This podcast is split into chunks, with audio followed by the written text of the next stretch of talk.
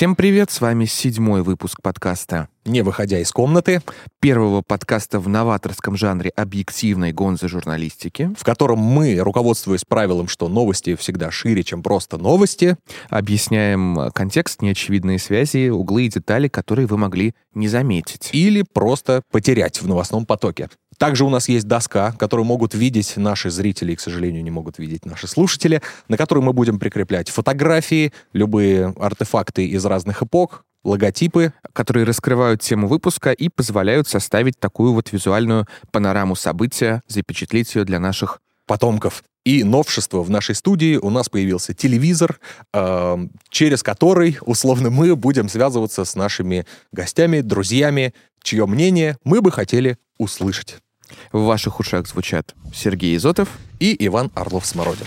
Сегодня подкаст будет не совсем типичным, то есть, да, мы, как и раньше, оттолкнемся от э, инфоповода. А именно от э, прорыва дамбы Каховской ГЭС. А потом мы обсудим, почему русские, Россия всегда оказываются виноватыми в публичном поле. И как на все это влияет внутренняя русофобия. Доходящая иногда до радикальных форм.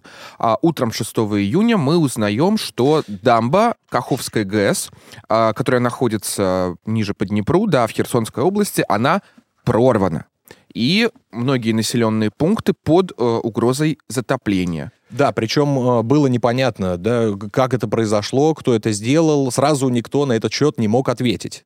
Тем не менее, э, у украинской стороны сразу появилась э, информация, что это сделала такая-то мотострелковая бригада, назвали номер ответственных и так далее. А у нас какого-то ответа не было внятного. Сперва отреагировал мэр Новой Каховки, сказал, что вот разрушена а, дамба из-за повреждений а, и объявил эвакуацию. Потом он сказал, что это все-таки украинские войска ее обстреляли. А потом уже, да, была реакция от Министерства обороны, была реакция от дипломатических структур. Это назвали терактом, который намеренно был совершен вооруженными силами Украины. Тем не менее, да, если мы сейчас говорим про политическую составляющую, была еще медийная составляющая. То есть, например, э, газета «Бильд» угу угу. да, попрошу тебя прикрепить. Давайте. Сначала появился заголовок, что э, война э, на Украине Россия взорвала огромную плотину. Но если э, перейти по ссылке, там, значит, можно было уже увидеть другое. Взорвана огромная плотина на Украине. И на самом деле тут же начали раскручиваться два маховика. А первый маховик, он связан с украинской медийной реакцией, потому что виноватый уже обозначен, другого виноватого не может быть. Угу. И они решили связать это с новой экологической катастрофой. Да, писались цифры о том, что если э, вода опустится э, ниже отметки там, там 12 метров, э, то возникнут проблемы с орошением. Э, это очень сильно повлияет на э, вообще флору и фауну в целом, что опреснеет Черное море. То есть огромное количество... Эрозия почвы ил, который содержит в себе остатки э, промышленных отходов. То есть это такие тяжелые выбросы, которые вообще вредны для человека. И если они, вот опять же, поднимаются да, со дна илистого... Ну, помимо непосредственного ущерба, который вода нанесла жителям как э, той части, которая контролируется Россией, то есть это левый берег, э, который чуть ниже по, по течению. Да. Э, и жителям э, правого берега, который контролируется Украиной. Это первый маховик, то есть если мы говорим про экологический, а второй это про... А второй маховик, он связан с попытками продать это как э, общечеловеческую проблему, за которую должен биться весь мир. И это встраивается в логику. То есть, э, а что я имею в виду? Вот э, появляется сразу же уйма контента с фотографиями пострадавших э, ну, конечно, нужно обозначить катастрофу, да. Мы видели собак. Да-да-да, была фотография, где собаки плывут э, просто в каком-то огромном водоеме. Так. Э, и многие стали постить, смотрите, что вы делаете с животными. Потому что, ну, на животных мы реагируем всегда, да, и, и часто более эмоционально, чем на людей. Чем на людей, это правда. Э, Оказалось, что эта фотография сделана то ли несколько лет назад и не имеет отношения к текущим событиям. Были разговоры про затопленный зоопарк в Новой Каховке. Оказалось, что в Новой Каховке нет зоопарка. Хотя там было достаточно чувственное видео, там женщина ходила, снимала вокруг себя и плакала. То есть э, там и казалось, что действительно как бы животных не видно, но тем не менее тебе кажется, боже, тонет зоопарк. Но это как, ну, и у тебя начинаются, естественно, внутри эмоциональные качели. И этот нарратив очень хорошо и эффективно работает в плане такой модели, которую давай условно назовем русофобской. Почему? Так. Вы нашли виноватого. Угу. Он у вас уже задано есть. Все Э, нет никакого обсуждения того, почему так случилось, э, кому это выгодно, э, каким образом. Ну да, то есть если даже посмотреть на уровни выгоды, да, то есть мы, опять же, мы знаем о том, что Крымский канал, который, да, поставляет пресную воду жителям Крыма, обмелел, да. Второе, левый берег, на котором находимся мы, он ниже по уровню, соответственно, уровень разрушений, и там вообще-то, где находятся наши укрепрайоны, то есть это, получается, мы делаем Минные поля, себя. да. Ну и, конечно, нам просто нравится устраивать огромные экологические катастрофы. Нет, разумеется. А чтобы не задавали лишних вопросов, у вас начинается поток контента, который вызывает эмоции и который существует в заданном векторе. Смотрите, они на это способны. А, вот э, э, они это порождают, собачек несчастных, плывущих, затопленные дома. А потом это все идет на международный уровень, уже в таком упакованном виде. Угу. А, и там добивается, вот было недавно заседание ООН, что там сказал представитель США и многие другие, что, знаете, э, как бы в любом случае, что бы там ни случилось, виновата Россия, потому что, потому что Россия все начала. Если бы не начала, то извините. Ну, вопросов бы не было, да. Да. С другой стороны, знаешь, виноват Горбачев, потому что если бы не распался Советский Союз, а, этого бы не случилось. Совершенно а, ну, ну, нет, виноват Андропов, потому что если бы не Андропов, Горбачев бы не пришел к власти. Виноват Атон Первый Великий, потому что зачем он, черт побери, создал Священную Римскую империю? Да, ну... Я, я знаешь, цепочка, цепочка вины, она может длиться вплоть до Адама и Евы, а потом мы и Боженьку назовем виноватым за все. Ну... Еще один момент, который мне очень сильно заставил заволноваться, это то, что выше по течению находится Запорожская АЭС. Да. Которую мы, естественно, тоже обстреливаем сами себя. Э, это тоже извечный нарратив. Кстати, это еще один сюжет, который показывает, как работает вот этот процесс упаковки нарратива «Россия виновата» со стороны Украины. Помнишь, когда там была горячая фаза боевых действий, а, МАГАТЭ, атомная катастрофа, новый Чернобыль, что же вы творите? Да. И это все вот э, упаковывалось в такие панические, опять же, связанные с национальным, да, национальной травмой переживания Чернобыльской катастрофы. Конечно, да. Э, образы, и это все на международных площадках очень активно транслировалось в а той же логике. Да. В и той опять же оно хорошо ложится на этот, э, собственно, бутерброд. Конечно, и он, и он идентичен примерно во всех случаях. А, э, это действует так, и это действует довольно эффективно. А, но и это еще а, ложится на готовность, что ли, Запада, то есть воспринимать это, понимаешь, угу. что, э, на уже существующие заданные паттерны, на уже существующую э, презумпцию виновности, я бы сказал, России. Например, э, по, вспомним «Северные потоки». Совершенно верно, да. Э, что там было? Узнаем, что все, они взорваны. Да, и, конечно же, это было выгодно только нам. А, а, а никто ни, ни о чем не заявляет. То есть, разумеется, у украинской стороны реакция одна сами себя. Они таким образом хотели спровоцировать энергетический кризис. А мы тут ни при чем, мы не проводим э, диверсионных операций, тем более на территории стран НАТО. Кто, кто, как, как это может быть?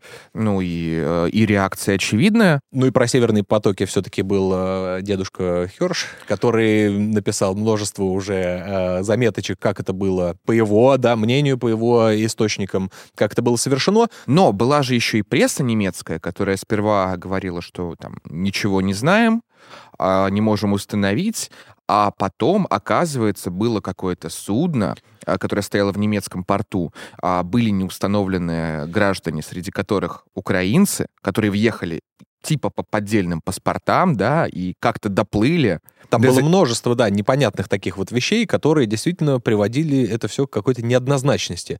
Но в инфополе, особенно там, э, опять же, украинской страны, мы видим, что, ну, конечно, кто если не мы. Потому что нужно запретить в принципе задавать вопрос, потому что вот у вас есть первое... Это такое учение о бытии, знаешь, есть антологическая причина, дальше все не обсуждается. А, еще давай вспомним а, один из тех ударов, который, конечно же, мы сделали тоже сами. Ну, поначалу, а. да, помнишь, что сначала это был, конечно же, это они сами, угу. это грызня вокруг э, силовых ведомств, э, и, конечно же, это все крутилось вокруг... Крымского моста и теракта, который устроила украинская сторона на нем.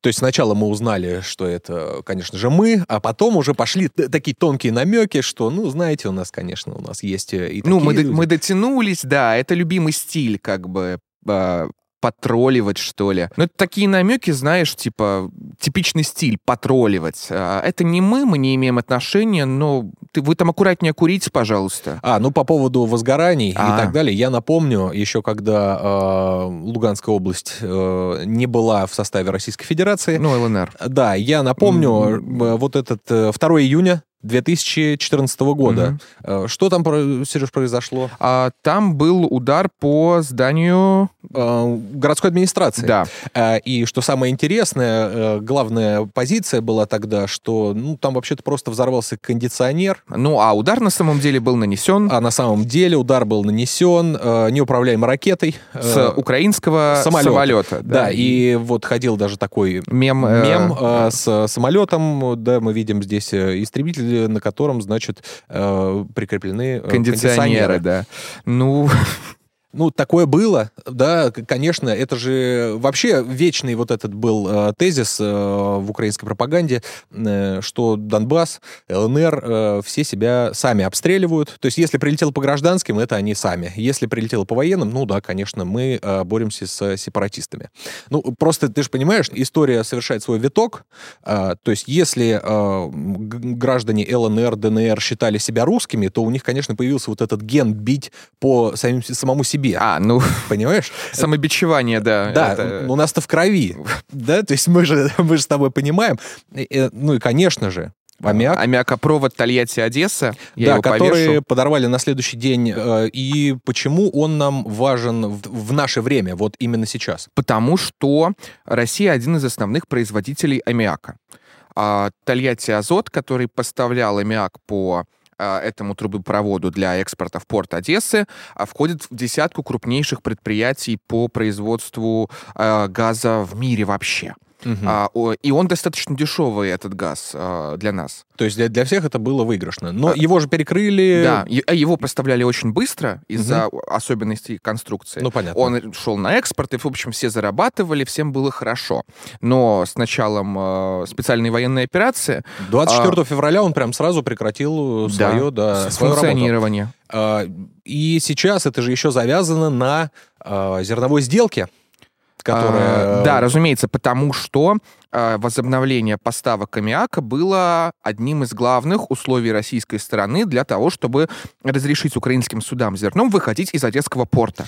Украина это игнорировала стабильно. Зеленский даже предлагал обменять аммиак на пленных, что-то такое, я не помню. Но теперь, видимо, эта карта больше на стол не ляжет. Посмотрим, как это будет. А как? А украинцы могут сказать, извините, они же сами начали боевые действия, возможно, из-за их удара этот, э, этот же сценарий сорвался. Мы тут-то при чем? Мы не можем запустить трубопровод. Ну, нам всегда, да. Это мы еще про Уренгой, Памар и Ужгород, да, еще, слава богу, никто его не трогает, слава богу, что он еще функционирует. Но, а, конечно я, же... Я уверен, Евро европейские партнеры не будут очень расстроены, если он перестанет функционировать. Но если в него что-то попадет, это будет, конечно же, наше. Мы же с тобой а, понимаем. Да, да. Потому что у Потому нас... что презумпция виновности, которая не оставляет выбора. Теперь давай перейдем э, все-таки к тому, э, насколько давно это вообще все существует. А, да, кстати, Иван, может, покажете пока? Да. потому а... что наши зрители некоторые говорят, что мы недостаточно хорошо показываем э, картинки. Э, что мы здесь видим? Это... Это такой лапоть, да. русский крестьянин, макабрический, обскурный весь грязный, вшивый, и вокруг него царствие цивилизованных стран. Да, среди них мы видим даже турков, то есть вот которые да, конечно, тоже боятся потому что а, и подпись выставлена на всеобщее порицание.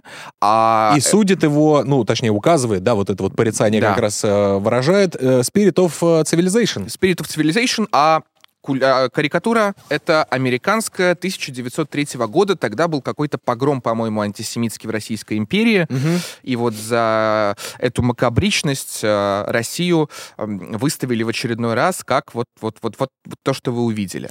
На с всякий другой... случай скажем, что погром мы осуждаем. Разумеется. Нет, с другой стороны, очень цивилизованные немцы через э, всего лишь 30 а, лет э, начнут устраивать нечто похуже, чем антисемитские погромы в Российской империи. Да. Но они, наверное, тут где-нибудь затерялись остались среди Spirit of Civilization. Э, нет, они а. остались ровно на своих местах, э, то есть э, тоже вот восхищаться, какие же все-таки, как бы, какой же, какие же мы все лапти с тобой, да? Этот тезис «Россия — варвары, Россия — лапти», он на самом деле имеет очень давнее происхождение. Например? Ну, не знаю, я не буду говорить про войны с рыцарскими орденами, которые шли бороться с... Ну, это давно. Нет, это давно, но Византия же для католиков, то есть мы, Мгм. как люди, которые переняли православную традицию византийскую, Византия для католиков стала чем-то а, варварским, деспотичным, не- не- нехорошим, да, не цивилизованным еще тогда. Так. Нужно было политически легитимировать э, схизму. Мгм. Вот мы там цивилизация, мы хорошие, а вы деспоты, вы тираны, вы вообще, вы вообще Восток. Ну, сохранять, в общем, понятно, колыбель э, Да. где-то на каких-то одних И местах. Россия, у нее, во-первых, такое положение между Европой и Азией очень характерное. Во-вторых, восприятие этих византийских традиций и плотные связи с Византией. А в-третьих, ига, ордынская ига, и это большее укоренение стереотипа о там, азиатчине, варварстве и прочем. Все это дало очень хорошую почву для формирования вот такого образа. То есть а, вы там варвары, вас надо покорить и, цивилиз- и цивилизовать. Это делали, не знаю, ливонцы в свое время, Мгм. это делали э, поляки. Там Сигизмунд I, который ходил и всех убеждал, черт, да с московитами нельзя, да они вас покорят. Ну, э, ничего не напоминает, да? Да, да, абсолютно. Нет, А, нет. они не европейцы. Это делал, я не знаю, это делал Наполеон I. Он же, когда хотел легитимировать свою кампанию 1812 года, начал писать, что вот эти варвары, они придут и вас завоюют, и вообще э, напоминали о фейковом завещании Петра I, где он хотел покорить всю Европу якобы. Да, да, да. Это, кстати, очень хороший такой, э, очень хорошая конспирологическая теория. Она очень хорошо так подогревала настроение. Конечно, что Наполе- что с другой стороны. Наполеон сперва, который, кстати, дружил с Павлом I, русским императором, Мгм. и даже с Александром дружил, ну, решил идеологически обеспечить себе э, поход на Россию. Начал проплачивать газетную кампанию, что, мол, э, там подавляются права и свободы, мы должны освободить, мы должны предотвратить угрозу, мы цивилизация против а, этой орды. Беспрецедентной тирании. И как бы там ему даже приписывают, при мне Россия будет либо казачьей, либо республиканской. Мгм. А, вот такое. э, То есть даже тут выбора не оставили, просто уже за нас можно подумать так всегда. Ну, с этим мы тоже сейчас же сталкиваемся. Насколько, ну, не будем, ладно, вспоминать, Нет, а насколько сейчас частей нужно делить Россию. Мы же слышим наши юные смешные голоса, которые оказались уже вне нашей страны. Кстати, потом это было у англичан очень сильно развито, то есть вместе с англичанами Наполеона выбили. А Россия теперь основная континентальная угроза. Начинается большая игра, если помнишь, что это такое, Да. за господство в, а, на, на Ближнем Востоке и в Азии. Происходит столкновение, дипломатические интриги, и все, Россия враг номер один, опять. Потом компания за компанией, Наполеон III по некоторым свидетельствам говорит, что да вы не Европа, вас нужно отрезать от Европы, вы сами скатитесь в Азию. Как бы вы, вы не наши. Мы часто слышим от э, наших высокопоставленных лиц, да, э, президент, глава МИДа, вообще кто угодно, русофобия э, сочится изо всех щелей. Но я этого как-то не замечаю. Неужели, э, может, русофобии не существует, о том мы вот сейчас с тобой так тоже рассказываем, и как бы э, это еще повод для великих шуток про то, что русофобии не существует. Это все такой нарратив, который придумали русские для того, чтобы э, ро- рождать в них страх э, всего чужого. Страх всего чужого есть в каждом человеке. Это, как говорить, э, антисемитизма не существует, или, не знаю, американофобии не существует. Очевидно, существует, даже если это искусственно сконструировано, потому что все фобии в какой-то мере искусственно сконструированы. Мы видим, что это все были политические кампании по легитимации там э, отстройки себя, по обоснованию каких-то вторжений, по накачиванию общества недовольством, да, чтобы сплотить их э, вокруг э, фигуры общего врага, а он всегда ситуативен. Вот. Разумеется, на бытовом уровне я не думаю, что это сильно будет ощущаться, а, потому что бытовой не политический. Но на политическом уровне это ну, присутствует, и это в некотором смысле, да, государство — это же выражение воли нации. Совершенно верно, То есть, да. как бы, обычный человек, он э, может себя там приютить, накормить, а вот в своем политическом статусе, возможно, он уже будет к тебе враждебен. Но есть же еще культурный уровень. То ну есть да, мягкая сила такая. а, но это же не та плоскость, когда отмена русской культуры. Они отменяют Чехова, Чайковского, ну, потому что ну, мы видим все равно, что в тех или иных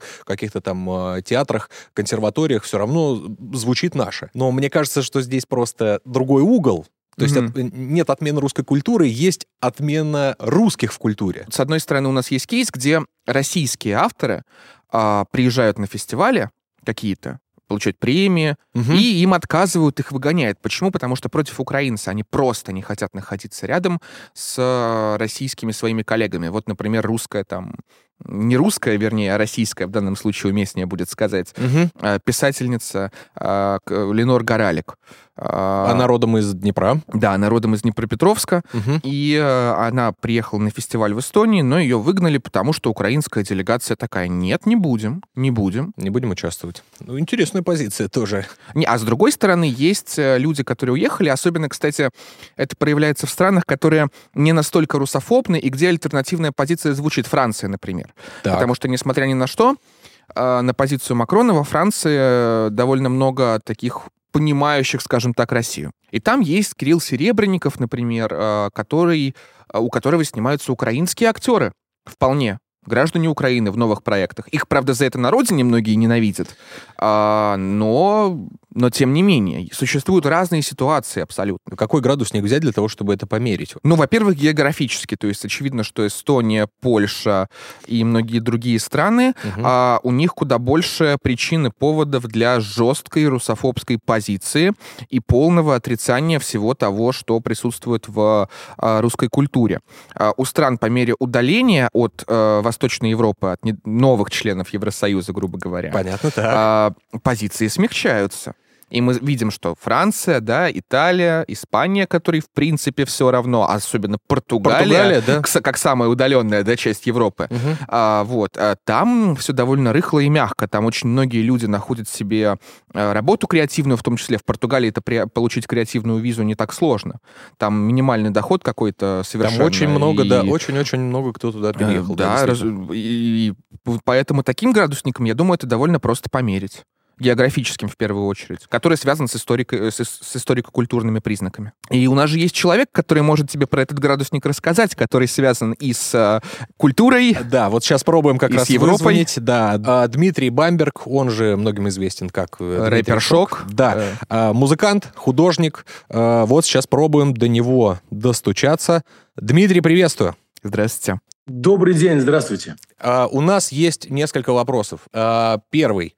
Не кажется uh, ли вам, что в отношении России существует некоторая презумпция виновности? Условно, мы сейчас, да, видели подрыв дамбы Каховской ГЭС. ГЭС да. Мы помним Северные потоки. Мы сами себя обстреливали на Запорожской АЭС и так далее. Существует ли эта вещь? Чувствуется ли она вообще вот среди нас? Да, безусловно, это информативная война, и она работает именно таким образом. Даже если вспомнить анекдоты, когда царская армия вошла в Париж, парижане удивлялись, насколько хорошо русские говорят на французском, потому что исходили из того, что мы варвары, мы всегда во всем виновны. А вот на бытовом уровне во время жизни в Германии, может быть, э, чувствовалось это как-то? Существовала ли презумпция того, что русский всегда не прав, русский всегда хуже? Или, или нет, или это миф? Вообще никакой русофобии за 27 лет я ни разу не испытывал лично и не встречался с этим, не сталкивался и никогда не слышал. Немцы вполне дружелюбно относятся к русским. То есть у них даже э, какого-то осадка связано с историей про нашем общем прошлом, нету. Или это есть только условно среди э, ну, бюрократической какой-то системы? Политповестка, да. Это на государственном уровне. Все подконтрольные государству СМИ, а это все СМИ в Германии, а, естественно, это абсолютно русофобская повестка, и Россия во всем виновата. Народ это не, не кушает. В бытовых ситуациях это никак не ощущается. У нас есть еще вопрос про русофобию в культуре. Какие это отличительные черты мы можем вообще выделить? У вас был за этот запрет э, российского флага на концерте. Еще, может быть, какие-то случаи? То есть существует же, да, большое количество артистов, которые не уехали, до сих пор остаются здесь. Существует большое количество площадок и менеджеров. А в какой степени можно говорить о там тихой или скрытой русофобии? Насколько жестко это проявляется, что с этим вообще делать? Она абсолютно открыта. Вот, например, Екатерина Худошина – это главный музыкальный редактор а, «Новое радио». Она прямым текстом говорит, если она в названии песни видит слово «Россия», она эту песню удаляет. То есть русофобия, она не то, что там среди артистов, а, которые поделились на два лагеря, один огромный большой и один маленький за Россию. А это на уровне вот как раз-таки внутри системы музыкальной индустрии. А почему так сложилось? А нас такими воспитывали на протяжении последних 30 лет. Всем одеждой, всем-всем-всем. То есть из нас вырастили таких западных, которые Запад не, не принимает и не признает, а вот мы э, русское за последние 30 лет э, забыли. Мы видим, как сейчас э, государство пытается работать, да, с новыми исполнителями. Например, э, Екатерина Мизулина, которая встречалась э, с инстасамкой, с инстасамкой да. и всяческими там интересными персонажами.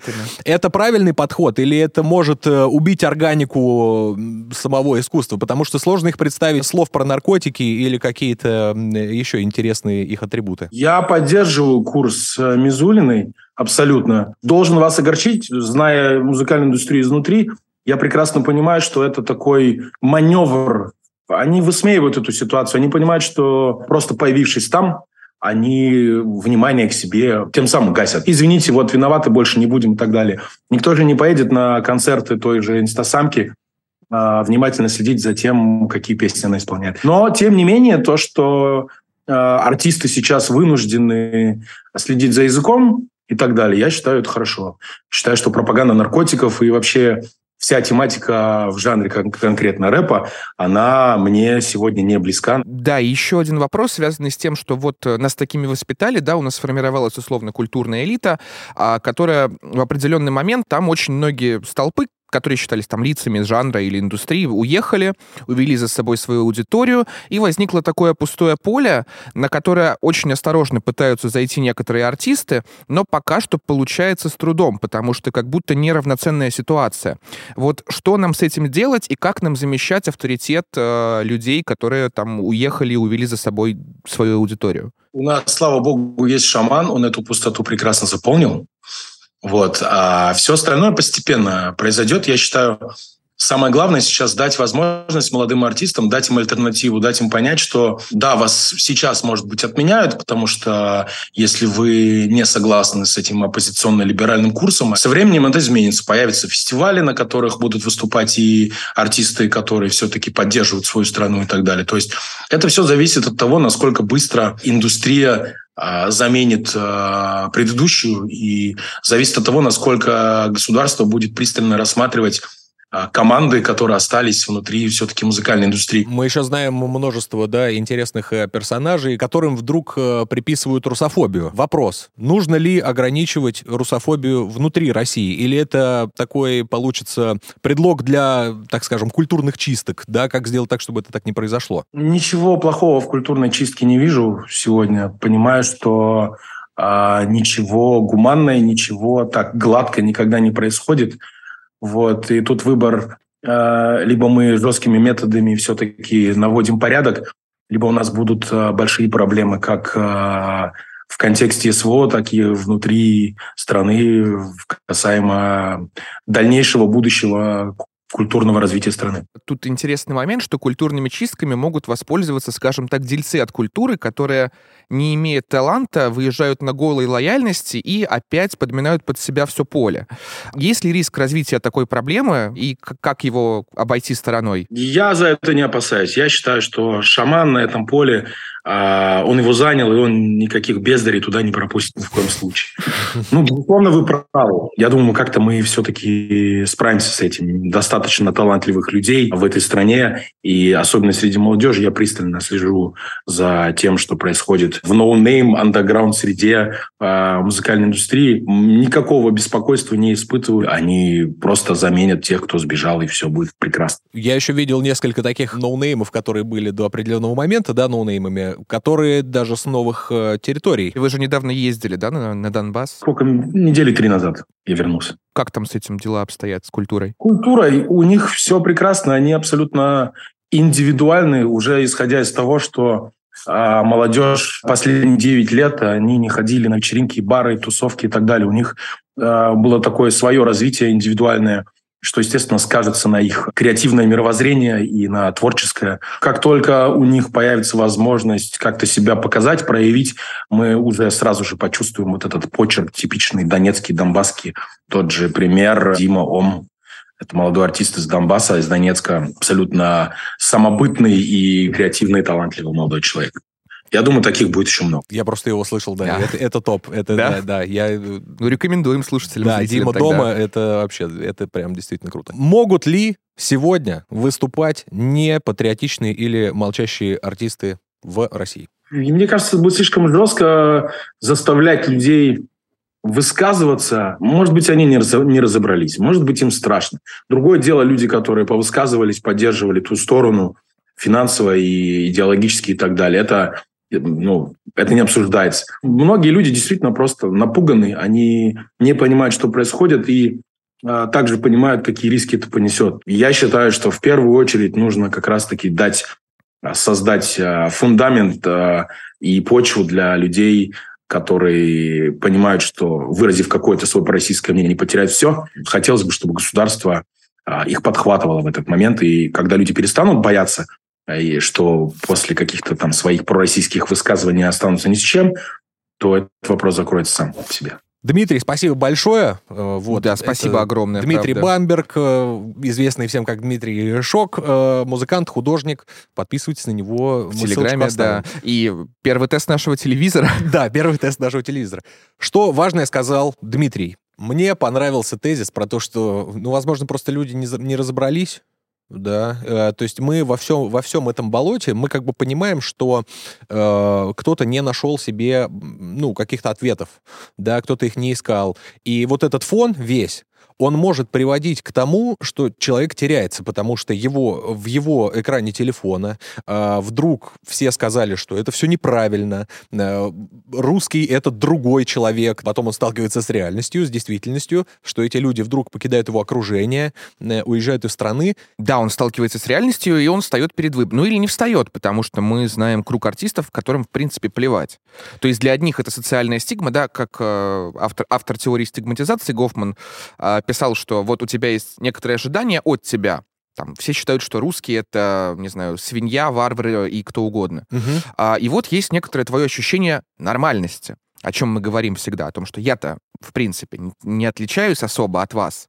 Ну, я-то не варвар, не дикарь, даже не свинья. Угу. А, и у кого-то это, разумеется, прорежется, если он почувствует давление этой стигмы, а кому-то, в принципе, будет плевать. И вот этот вот порог подтолкнет людей к определению рано или поздно. Э, но люди, которые находятся за кордоном, так скажем, mm-hmm. им в разы легче определиться, да, потому что они находятся вот в этой экосистеме, где это транслируется из каждого утюга. Да, тот самый нарратив, о котором мы говорили, где у тебя нет просто выбора, и все это идет плотным потоком эмоциональных образов. Но что самое интересное, были у нас э, такие люди, люди... А покажи, пожалуйста, в камеру, наверное. Да, это что... Э, иноагенты Монеточка... И Noise MC. И Noise MC, да. Эм, и мы видим здесь огромную букву Z. Э, это была реклама одного э, сотового оператора, да, вот в этих вот, вот в этой гамме цветов, когда они рассказывали «Живи без остатка», что-то да, да, поколение да. Z. Ну, все ставилось на это. Но прошло совсем чуть-чуть времени, и эти люди с этой буквой больше себя вообще никогда не ассоциировали, да, до ну, Noise MC даже вычеркнул Z из своего ника, заменив ее на русскую букву Z. Но смотри, здесь очень сложно на самом деле. То есть mm-hmm. люди себя либо ассоциируют с этой страной, либо нет. А, мы же понимаем, что это артисты. Да. Э, когда им удобно, они должны э, к чему-то примкнуть, да, вот быть каким-то рупором какой-то позиции. Например, э, давай вот вспомним вот этот вот кадр, я попрошу тебя э, угу. его прикрепить. Давай. Э, это госпожа Земфира, признанная иноагентом. Это концерт Земфиры в Минске Э, на котором она вот вышла с российским флагом за своей спиной, как э, крылья ангела, да, то есть вот это развивается. В этот день просто Россия играла с Испанией, угу. это 18-й год, да. чемпионат мира, э, мы победили, и в знак этого она вот вышла, решила поддержать свою страну, но белорусская публика э, сочла это неуместным. Кстати, Земфира здесь э, характерный пример, э, потому что у нее толком нет политической позиции, и она э, все эти нюансы, связанные с ее отъездом и прочее, что имею в виду, она не может ее артикулировать, в отличие вот от э, участников дуэта поколения Z. Да, нами очень уважаемого, конечно же. Разумеется. Так. Она не может ее артикулировать, у нее другая поэтика, у нее другая механика, у нее механика а э, сюрреалистичные тексты нулевых, абсурдистские слегка. Совершенно, она да? чисто человек настроения. И вот Земфира яркий пример того, как работает этот моральный флюгер того, что если ты почувствовал некоторый нарратив правильности, у тебя есть обычные моральные основания, да, ну, это очень просто воспринимать. Ну, вообще, медиаобраз предполагает того, что все-таки это э, ее действия должны больше говорить, нежели ее э, слова. Она не должна ее артикулировать. Ну да, у нее всегда было плохо, кстати, с артикуляцией позиции. Я, я вот смотрел интервью у Познера, старое-старое интервью. Да, да, оно было А, неудачное, правда. э, Разумеется, она говорила, что пошла учиться на философский, но, видимо, не помогло и никуда не пошла. Не суть. Суть в том, что неумение артикулировать позицию и при этом, и при этом воздействие этих нарративов приводит тебя вот в эту плоскость. Ты как бы тоже среди правильных людей, но при этом, ну, записала песню про в Мариуполе полночь.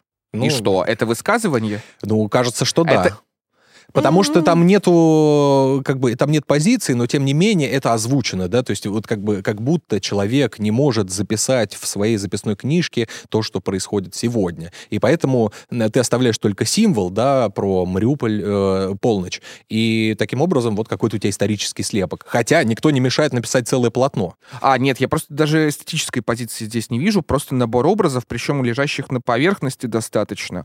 А, и я не уверен, что они особо цепляют. Тем не менее, эти люди, они находятся э, вне России. То есть либо в странах Евросоюза, либо в странах ближнего зарубежья, как любят говорить. Там они все в одном лагере. Э, Это, опять же, исторические корни, давняя традиция уважаемых сотрудников гуманитарной сферы. Я тебе сейчас одну цитату зачитаю Павла Аненкова, критика, к Ивану Тургеневу. Так. Нельзя быть либеральным человеком в Европе, не будучи врагом России. Либерализм и благорасположение к славянам – понятия несовместимые. Покуда так будет, Россия хоть распинайся за цивилизацию и всеобщий мир, она ничего не- другого не получит в ответ, кроме «мехт». «Мехт» — это дерьмо, уважаемые зрители и слушатели. Просим э, прощения за э, Французский. прямую цитату. Казалось бы, что изменилось. Можно было сказать, что это пророческие какие-то э, Да нет, строки. это базовые вещи, потому что Россия всегда видела себя в зеркале, что ли, Европы. Она была на нее ориентирована, а ей отказывали в признании из-за византийщины, азиатчины, ну, того, о чем мы говорили. Да. Самый яркий пример. Петр Яковлевич Чадаев, которого я считаю первым, в принципе, русским философом, он написал философические письма. Так. И там был поставлен абсолютно фундаментальный для всего существования России вопрос, о чем мы вообще такое? Петр Чадаев считал, что мы некоторый вакуум, где, знаешь, возникают какие-то импульсы, здравые и нездравые, и уходят в никуда, что у нас не сформировалась почва. И с чем он это связывает? Он это связывает с религиозным движением. Западный католицизм там укоренен в быте, у него есть традиция, он развивался, а мы взяли византийское полумертвое православие, оно осталось только у нас, там и еще у каких-то, э, еще непонятно у кого, потом мы вообще его переиначили, потому что был раскол, Мгм. а потом Петр Первый зачем-то стал вводить европейские... Европейские какие-то а, вещи. но они не могут лечь на эту почву, да, на религиозную, на, на традицию. И вот Россия бултыхается в вакууме из разных каких-то элементов, а, переломанных через колено просто. Примеряя на себе разные такие штуки. Да, у нас ничего толком нет своего и не может быть. И он, э, как даже протестантизм, он писал, это внутреннее там проявление этой борьбы, этих глубоких смыслов, и это все оседает в быте. Он очень привычки русских не любил. Он говорит, вот у нас быт такой неорганизованный, неустроенный, ничего не приживается, ничего. Почему? Потому что у нас нет духовного начала замечательных западных государств. Чадаева за это объявили сумасшедшим, конечно. Звучит так. Он Ну, потом написал апологию сумасшедшего. Эта логика видеть себя в зеркале Европы и не чувствовать своего нутра, она сохраняется. И русофобия, вернее, такая рьяная русофобия, такая одностайность, что ли, да, однонаправленность в настроениях людей, уехавших, она именно с этим связана, с тем, что мы хотим соответствовать. То есть все-таки давайте примерять дальше. Простыми словами. У тебя внутри пустота, такая сквозящая русская пустота. Ты видишь некоторый идеал в этом зеркале, потому что, ну, вот так сложилось. Мы видим в них какие-то образцы для подражания и примеров. Мгм. Истерически стараешься ему соответствовать, но понимаешь, что он тебя до конца не абсорбирует и не примет, пока ты остаешься русским. И это, получается, русофобия. Ты ненавидишь себя за то, что ты русский, это проецируется на твою собственную страну. Это имеет мягкие формы, э, совершенно, э, как бы, а, там, русские, подальше там от них. Знаешь, вот многие пишут, особенно в Твиттере, э, соотечественники, которые уехали, Уехали, релаканты, да, типа, да, да. я там сидел в кафе, услышал русскую речь, мне так поплохело. Отсел. Господи, да, отсел. А, вот, такая русофобия. Есть э, русофобия, которая принимает гораздо более радикальные формы, и люди начинают э, учить украинский язык зачем-то, на нем общаться. Их украинцы все равно не принимают, потому что ты все равно, ты все еще русский чувак. Да-да-да. Воскресший Аркадий Бабченко, который тоже иноагент, который, я не русский, я ни в коем случае не русский, чертов ров, аллигатор, эдуст или какая у него там риторика. Но это такое русское чувство. Совершенно верно, да. Тебе хочется войти в какое-то измерение и показать, что ты не такой. Да, Аркадий Бабченко, возможно, куда более русский, чем мы с тобой вместе взятые. Э, Да. Ну, в прошлой жизни, в прошлой итерации. Именно потому, что он так истерически отрицает эту свою русскость. Но это то, что вовне. А внутри, э, ну вот мы говорили про исполнителей, которые не определились. Ага. А, но сейчас же они появляются те уже, которые определились условно. Да, э, мы видели э, Екатерину Ну Мизулину. да, мы с шоком об этом общались. э, Да, и э, Екатерина Мизулина, э, значит, вот это легендарная фотография, я считаю, то есть вот инстасамка и Екатерина Мизулина на одном кадре, мне казалось, что это какой-то сюр. Здесь инстасамка похожа на лидера группы «Пикник» э, Эдмунда Шклярского. А, И и вот э, И, если... в, и в если- этой, в этом измерении действительно песня У шамана у три шамана руки. три руки, да, приобретает совершенно другой смысл. Ну, то есть это легендарная фотография. Что, что это значит? Мы же видели этих людей, да, вот э, э, Дима Бамберг говорит о том, что, ну, они пришли, но на самом деле они хитрят, потому что это дает им, ну, опять же, какую-то там известность, э, и они вот э, постояли с э, красивой тетей Катей, которая вот выглядит как э, Барби. Первый гибрид э, Барби и Инквизитора из Warhammer 40 тысяч, знаешь, я... Да, очень похоже, кстати, да, вот даже чисто как-то по ощущению. Нет, это процесс такой э, унификации культуры, да. Ну, вот этой вот части культуры, которая... Ну, ребята же, на самом деле, при всем к ним большом моем уважении и почтении, не самые умные, и вот этот вот набор э, символов, просто там поток, не знаю, образов, каких-то фигур, которые они изрекают, но он, он ничего толком не значит. А может быть, кто-то найдет там традиционные такие Ну, ценности. Вот э, эту сумку мне муж купил, э, А. это мне муж купил, то есть э, как бы, а я вот э, сижу, барыня, молодец. Да, да, да. Традиционалистские какие-то такие Очень, штуки. в общем, не будем ее особо трогать, потому что зачем? Идет процесс, да, унификации культуры, то есть в каком-то смысле они потеряют свою самость. Лучше послушать э, кавер смешариков на... э, Ну, какой-нибудь фонк-ремикс, да, там. Фонк-ремикс от Копатыча лучше послушать, э, добрый. У тебя не будет когнитивного диссонанса, когда кто-то из тех, кто приходил к Екатерине Мизулиной, вдруг окажется на сцене и будет размахивать э, российским флагом. Органика, опять же, она не потеряется? Вот, вот ты как считаешь? Я не знаю, я не думаю, что это принципиально. Я думаю, сам факт того, что они остаются и выступают, и э, вот ощущение того, что, знаете, ну, типа, вот, вот у вас есть когорта рэперов, да, все в порядке, жизнь остана- не останавливается, жизнь идет. Они здесь присутствуют в рамках, да, смыслового поля именно за этим. М. От них не ждут размахивания российским флагом. Ну, опционально. Я еще просто думаю, там же, наверное, нужно будет какие-то слова выкидывать из песен. Есть процессы таких чисток, э, давай обзовем это так. Э, Есть процессы там ограничений и прочее. И многие, кстати, в том числе и Telegram активно форсят компании выталкивания некоторых артистов или деятелей из культурного поля. В принципе, мы услышали мнение Шока о том, что да, это с его точки зрения правильный процесс, потому что была дискриминация в другую сторону, а сейчас это выравнивается, но он же согласился с тем, что дельцы от культуры смогут занять э, места. Я как бы... Этот риск меня действительно беспокоит, потому что любое хунвейбинство в конечном счете а, убивает то, почему мы ценим э, великие литературные произведения. Что это все просто скатится во что-то... Ну вот смотри, у нас есть условно сталинский период, и у нас есть Сталин, да? Казалось бы, нужно только воспевать э, движение трактора вперед, э, какие-то надои и прочее. Да, потому что- срочно, срочно везде индустриализация. И вот да. с одной стороны есть Демьян Бедный, совершеннейший бездарь, который выполняет функцию просто воспевания тракторов, а с другой стороны Булгаков, по его пьесе «Дни Турбиных», ставятся спектакли, Сталин на них ходит, Сталин очень любит эти спектакли. Да, неоднократно был, да. Почему? Потому что мы смогли их победить. Они показывают, насколько мы мощные. Мгм. Мы большевики. Или э, Тихий Дон Шолохова. О казачестве.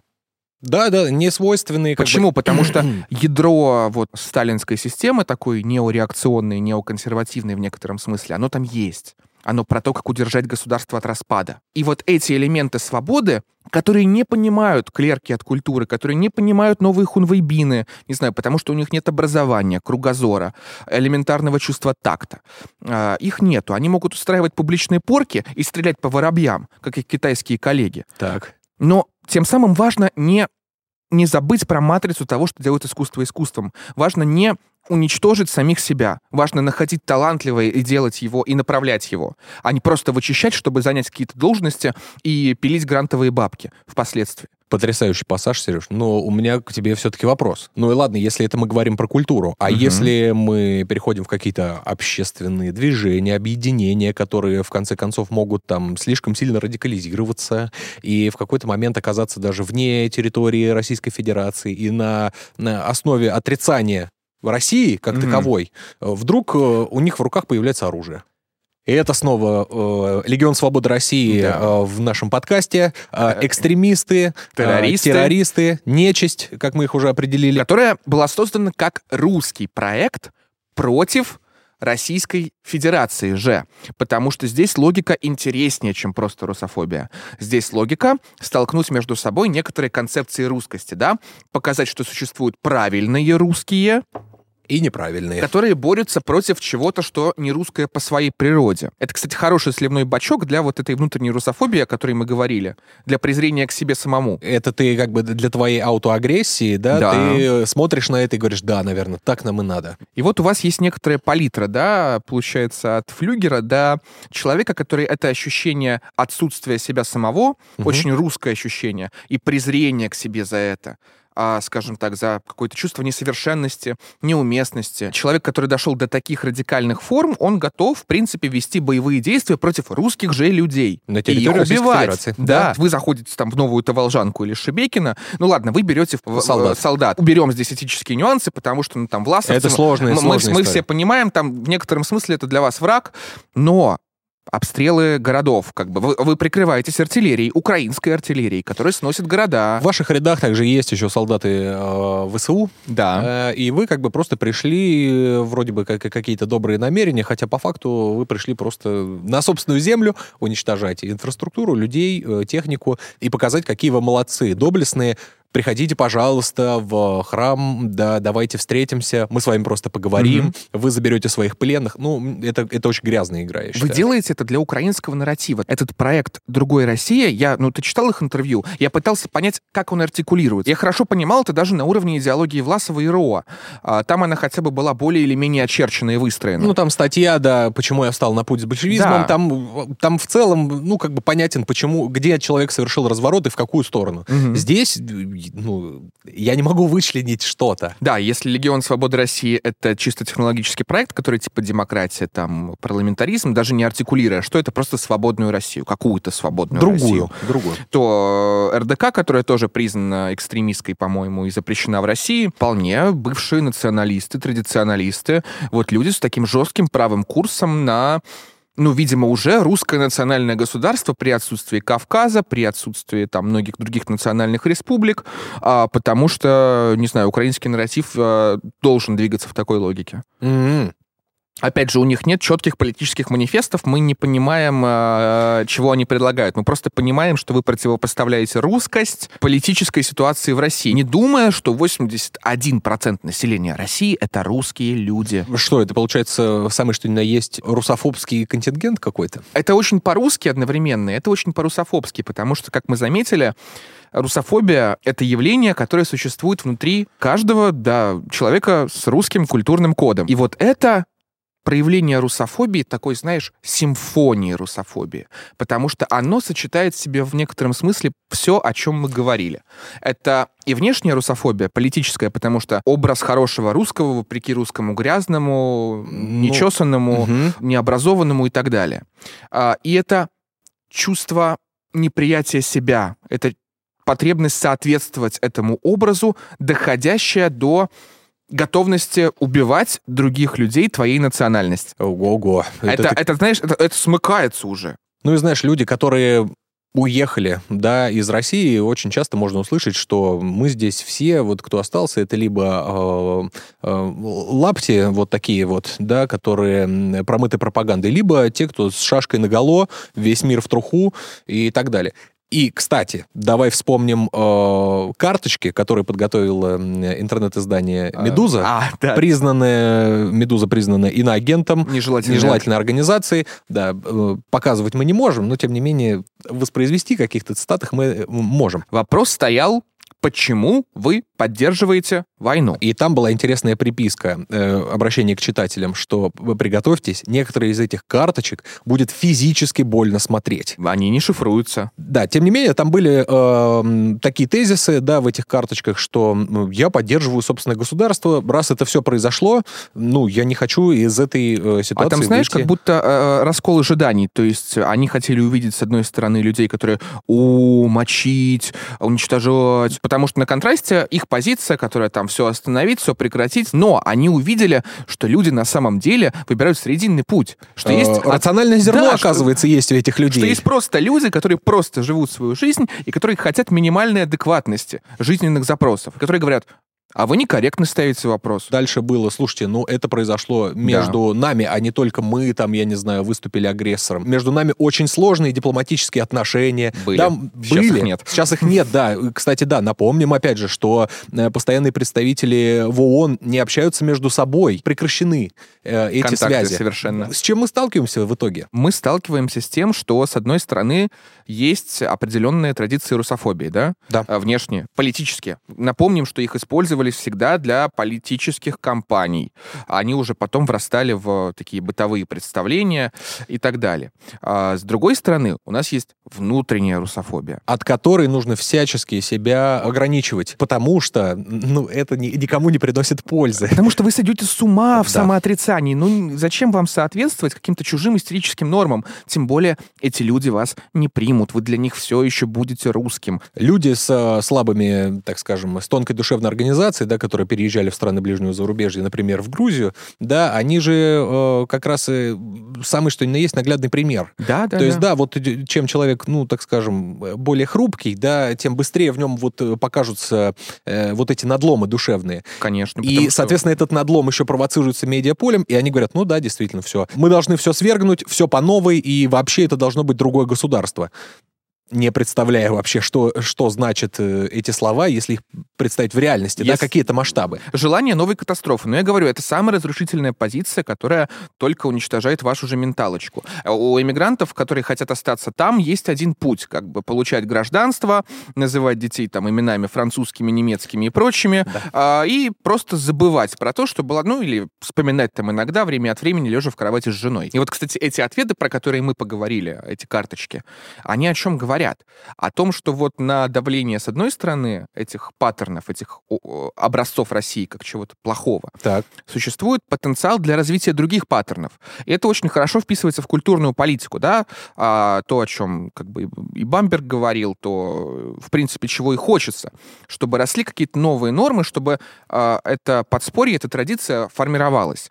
Но главное, главное, не вычистить ее с корнем, не убить ее в попытках нового хунвейнбинства. И так как время нам диктует такие правила, я бы хотел заметить еще одну вот общую вещь, которая, э, которая вот у нас изображена на нашей прекрасной панораме. А, нужно отучить себя от культуры ответа к культуру производства. То есть, э, в первую очередь, мы не должны постоянно оборачиваться на какие-то ответы. Мы должны э, максимально для себя изначально отвечать на сложные вопросы, да, которые влияют на нашу жизнь. Ответив себе на этот вопрос, нам не нужно будет условно оправдываться. Так ведь? Так, Поэтому, дорогие друзья, не теряйтесь. Э, ни в коем случае подпишитесь на наш канал. да, и нам это очень важно. И если у вас есть личные истории, э, Личные переживания. личные представления о том, что такое русофобия, если она вообще. Может быть, вы за рубежом часто бывали, э, или ездите, или сталкиваетесь, или а у может вас быть, есть... вообще там? Да, или у вас есть друзья, которые с вами там перестали общаться из-за этого. Ну, Напишите в свои истории где-нибудь, мы обязательно их с удовольствием прочтем. Можете даже в предложку нашего телеграм-канала Мышрум это отправить. прокомментируйте, как вам телевизор. Да, э, стоит ли его оставлять? Нам кажется, что да. Вот такой вот сеанс коллективной психотерапии визуально у нас запечатлен на доске. Да, на тему русофобии. Екатерина Мизулина, Аммиак, э, Э, Поколение Z.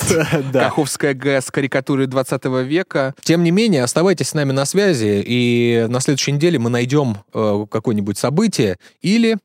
Оно найдет нас. Спасибо, что были с нами, ну а с вами были Сергей Изотов. и Иван Орлов-Смородин. До, До встречи на следующей неделе.